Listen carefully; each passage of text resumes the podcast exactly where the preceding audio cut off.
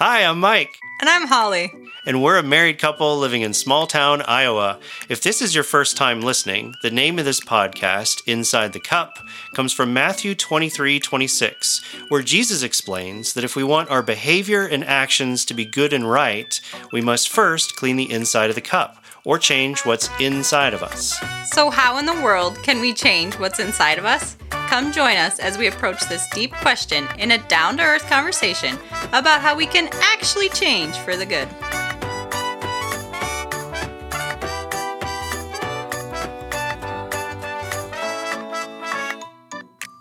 Welcome back to Inside the Cup podcast.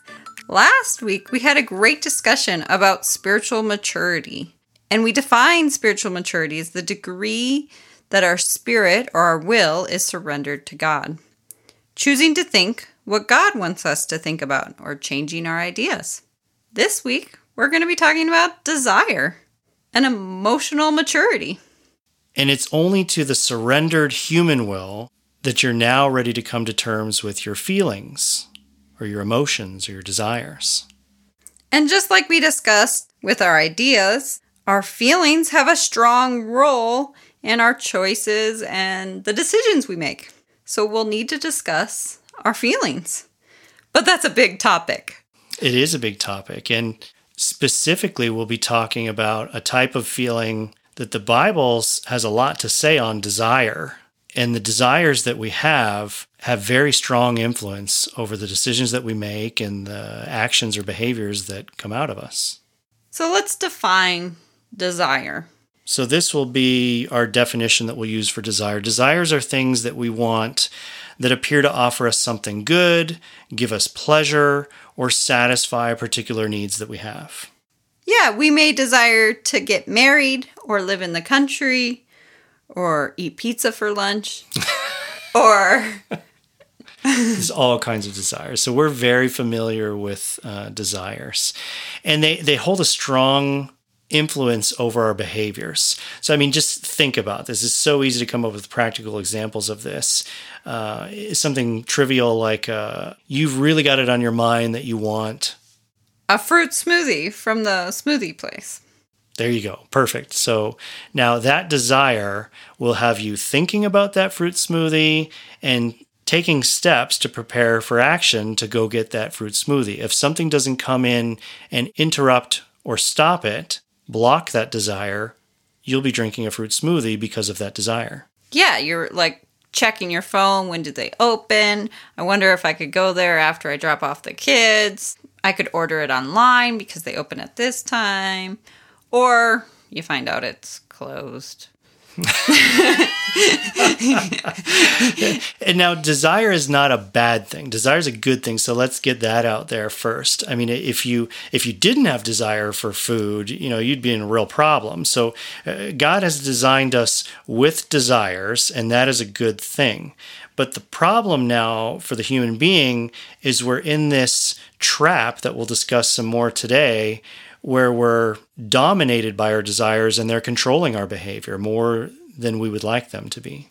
And a desire for the wrong thing can have us locked, restricting our freedom or limiting our ability to even change. The Bible talks about this system. They're actually all all three conveniently laid out in Ephesians 2 1 through 3. Uh, the Bible talks about the flesh, the world, and the devil. As for you, you were dead in your transgressions and sins, in which you used to live when you followed the ways of this world, and the ruler of the kingdom of the air, the Spirit who is now at work in those who are disobedient.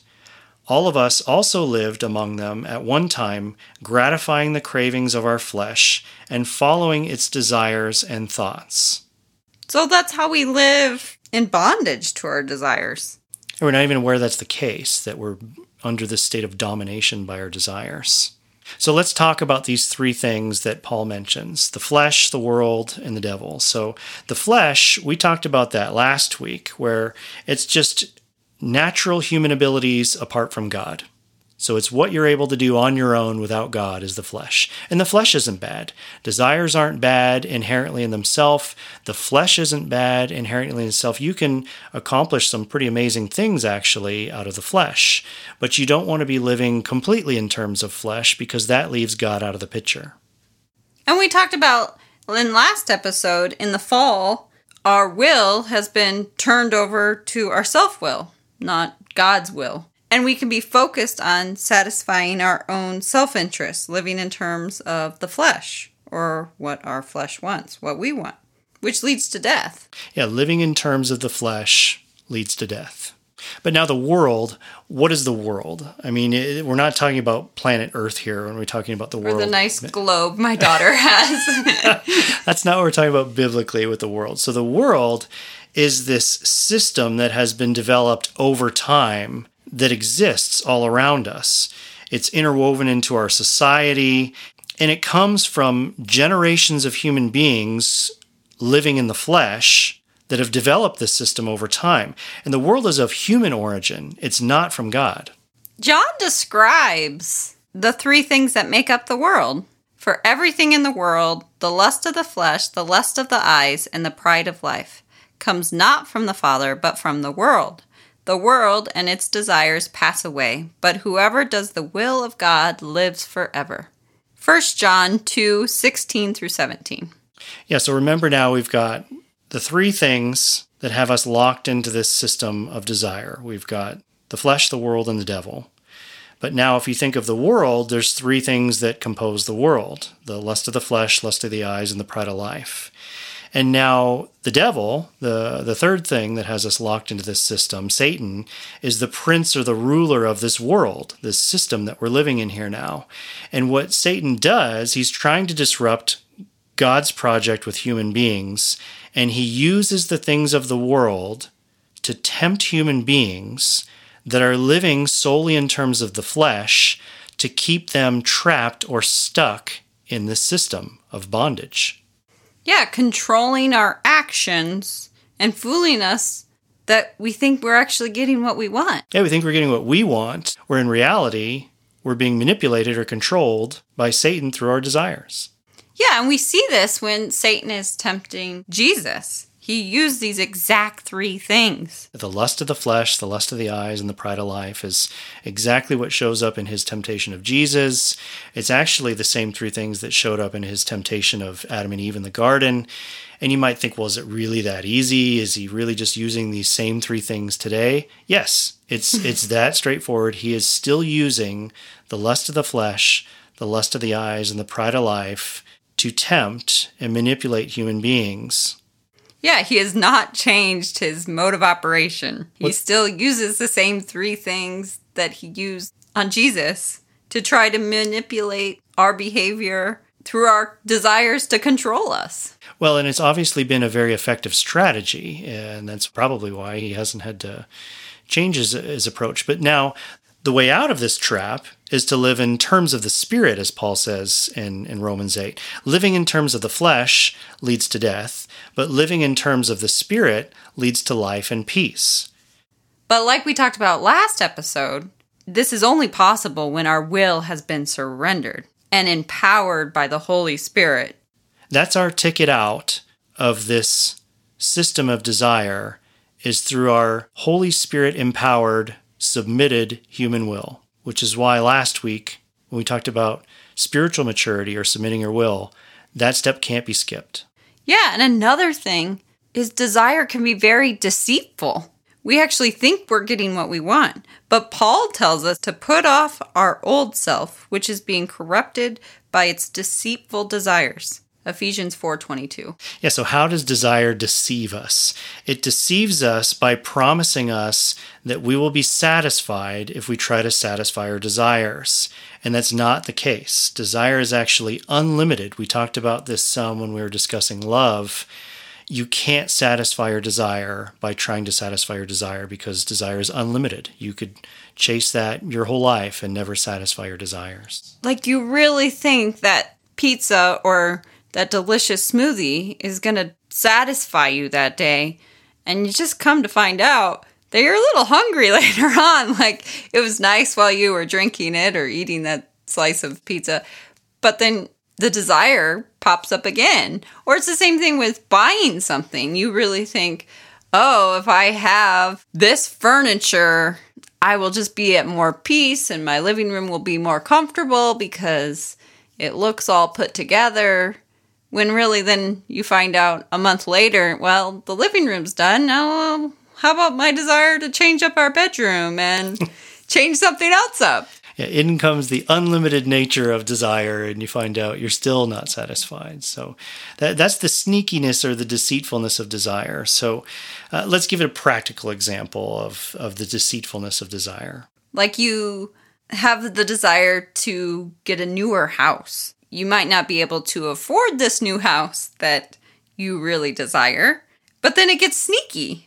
You start thinking, well, this is in my family's best interest our new neighbors would be these people, and, and they're great people.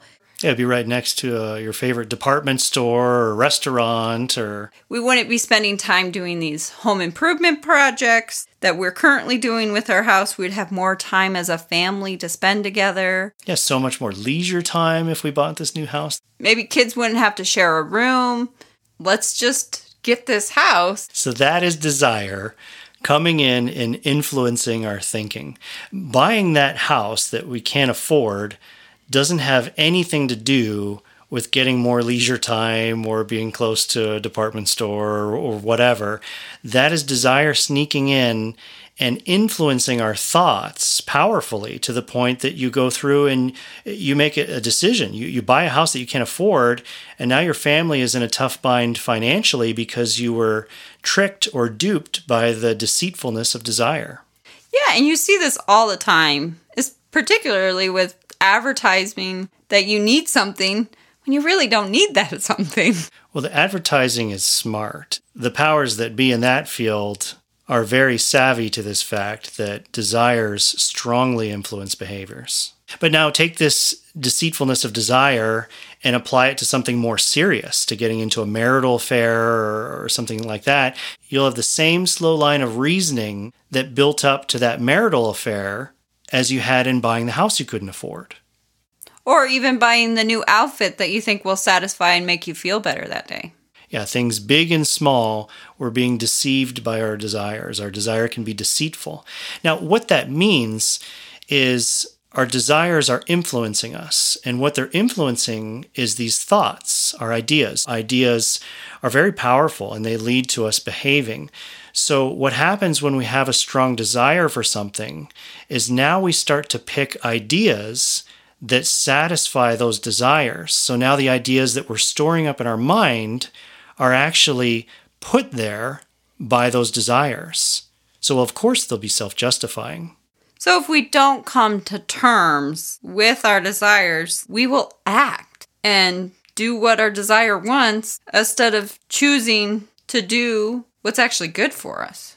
Yeah, we'll act in line with our desires instead of what's good. So that this is the problem now. Say what you desire is different from what is good what will happen to the human being now is desires are such strong influencers over what we choose. We'll actually choose what we desire instead of what we know to be good. And this really shows concretely this trap that we're in, this bondage that we're in to our desires. Paul says in Galatians 5:17 that the flesh desires what is contrary to the spirit, and the spirit what is contrary to the flesh. They are in conflict with each other so that you do not do what you want. So we're not able to do the things that we want to do because of this battle or dynamic between uh, the good things, the things that we should do or ought to do, and our desires, our flesh. So we need to come to terms with our desires because that will allow us to do what we actually want to do. And that's what Jesus did. So when he was tempted by Satan, he had already came to term with his desires. Yeah, Satan tried to tempt him through the things of the world, like he does with all of us, and it didn't work with Jesus. And the reason why it didn't work with Jesus is because Jesus had a surrendered will to the Father that was empowered by the Holy Spirit, And that's the solution. That is the way out of the domination by desire. So, what happens now, and this is why it's so important to understand our will, the will offers us a place to stand outside of our feelings to make decisions for what is good. So now emotional maturity is coming to terms with your feelings, your desires, but that's only possible, like we've suggested, to the surrendered human will. Yeah, coming to terms with your wants. What does it mean to come to terms with your desires? It means you're okay with not getting what you want, that you don't have to come undone and get angry and all that. And the reason why that's okay is you're relying on God now. So, trivial example I didn't get the smoothie that I wanted, and I don't have to get mad or throw a fit or be grouchy for the rest of the afternoon. I'm okay with not getting what I wanted. Because we are focused on what God wants, and there's freedom. With emotional maturity, now we can do what we want because we're no longer controlled by our desires. That burden of being dominated or controlled by our desires is lifted from us, and now we can actually act for what is good, independent of how we feel or what we would have wanted. And once we've developed spiritual and emotional maturity, we're ready to move on to the next step of inner transformation, which we'll talk about next week humility. Thanks for joining us at Inside the Cup podcast. Make sure to subscribe to our podcast to receive new episodes automatically. Check out our website at InsideTheCup.com and follow our social media pages on Twitter at Inside the Cup Pod and on Facebook and Instagram at Inside the Cup Podcast.